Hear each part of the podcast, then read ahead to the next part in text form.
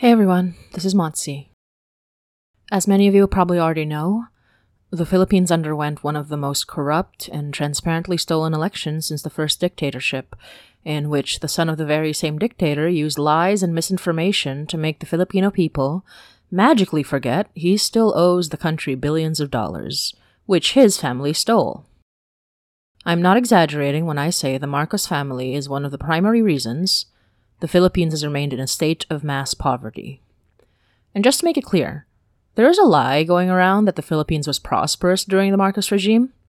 In actual fact, Marcos stole and spent billions, plunged the country into debt that we are still paying for to this day. You know when you eat out and someone spends the most money but runs away and leaves you with a bill? That's basically the Marcos presidency, and this one will be the same, with Marcos Jr. using the money his family never gave back to magic away all the money they still owe. But back to the election. Here's a rundown of how it looked like from Filipino voters. There have been multiple videos and other pieces of evidence of the Marcos campaign paying voters during campaign season. A whistleblower has even gone public on radio station Magic 89.9 to admit to being hired as part of troll farms spreading misinformation on behalf of the Marcos campaign, with details of how much they were paid and where they were operating. There is photo and video evidence of multiple camera setups to inflate numbers attending the Marcos rallies. There was even an instance in which a friend of a friend told us in our group chats like a couple of weeks ago that they were basically forced by their work to attend a Marcos rally and she had to like hide her face because she literally didn't want to be there. But that's, you know, obviously it's all anecdotal. All of this falls under grounds for disqualification of candidates in the Philippines. However, the Commission on Elections, or COMELEC, has shown itself to be equally corrupt, refusing to acknowledge all of the hard evidence against the Marcos campaign. It recently dumped multiple petitions to disqualify Marcos as a candidate. On the day of the elections, almost 2,000 vote counting machines were broken, the lockboxes that were meant to house receipts securely were replaced by cardboard and shoeboxes. And yet the outcome of the elections was decided faster than even the 2016 elections, in which fewer reports of broken machines were noted.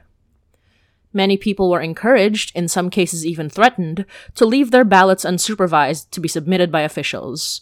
This was, of course, suspicious, and many people refused.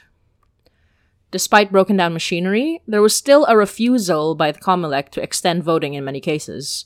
One of my friends had to wait 30 plus hours for an SD card to be delivered to their precinct in Matandang Balara. My own sister, who you might recognize as a singing ghost from episode 5 and the voice of Vanessa Bartolotti, had to wait from 6 a.m. to 10 p.m. for the SD card of their broken machine to be replaced. Her vote seemingly has not been counted because Comelec refused to extend voting hours despite the failure being on their own shoulders. There was also extreme election violence in Binidayan and Malabang towns in Lanao del Sur, in which six people were killed. The Comelec claims the elections ran smoothly despite the 1800 plus broken machines and thousands of complaints across social media. Again, more evidence of their refusal to see facts. Most damning, however, are the numbers. First of all, we're led to believe Marcos earned nearly twice the number of votes Duterte had back in 2016. And despite my unbridled hatred for Duterte, his popularity cannot be denied, and nobody is surprised at the numbers showing up for his equally violent daughter as vice president. But are we supposed to believe Marcos, who refused to attend debates or face his opponents, who lacks even a fraction of the charisma that Duterte had, got twice his vote count in an election where the Google search trends were skewed towards his rival Leni Robredo. Moreover, the election returns, when put to a graph, shows an inhumanly steady rise on a ratio of 60 30 between Marcos and Robredo.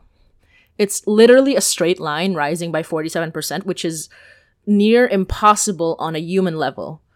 Many have speculated that the results have been pre programmed, something which the Comelec also seems to be blind and deaf to.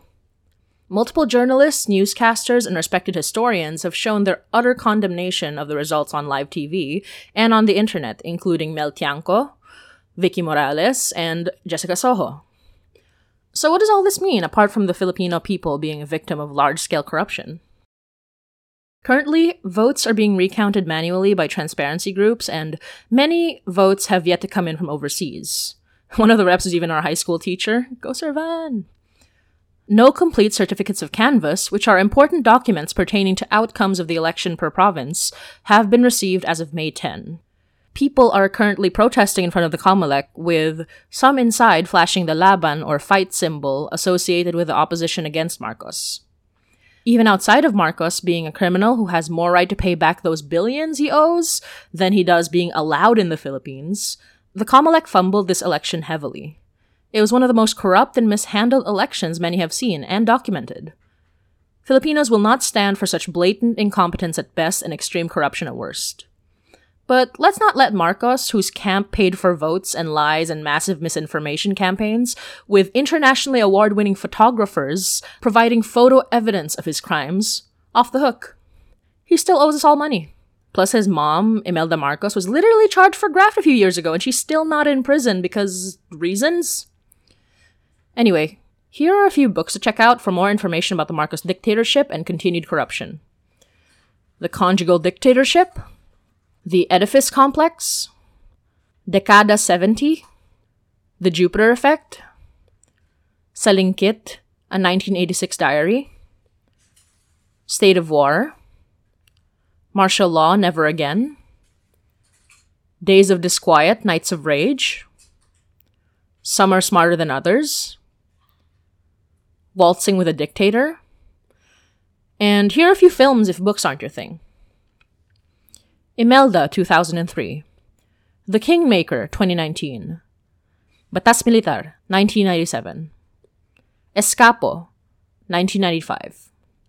Dekada 70, 2002. Signos, 1983. Marcos, A Malignant Spirit, 1986. Portraits of Mosquito Press, 2015. Bakit Dilaw ang Gitna ng Bahaghari? 1994. Coup d'etat, The Philippines Revolt, 1986. Betamax 83. In Search of Marcos Millions, PBS Frontline's 1987 episode. And even John Oliver's recent episode covering the Philippine elections, which was too little too late, yet appreciated all the same. I don't know, I'm tired. But what I do know is that we will never accept a Marcos presidency. Not ever, never again. If you'll remember episode 11 of the Hainai podcast, Nakaraan, it was set during the Marcos regime.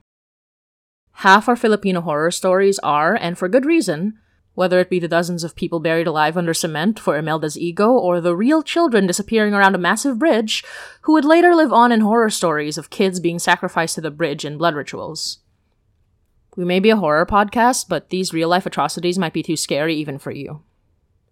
Given what's happened, though, we might have to bring those stories into regular programming now. We will never let anyone forget. We still have hope. We always will. But that hope is a bitter, vengeful one, and it will not die. Thank you. We love you. And hanggang sa muli. You're listening to Hainai by Motsi Dapul.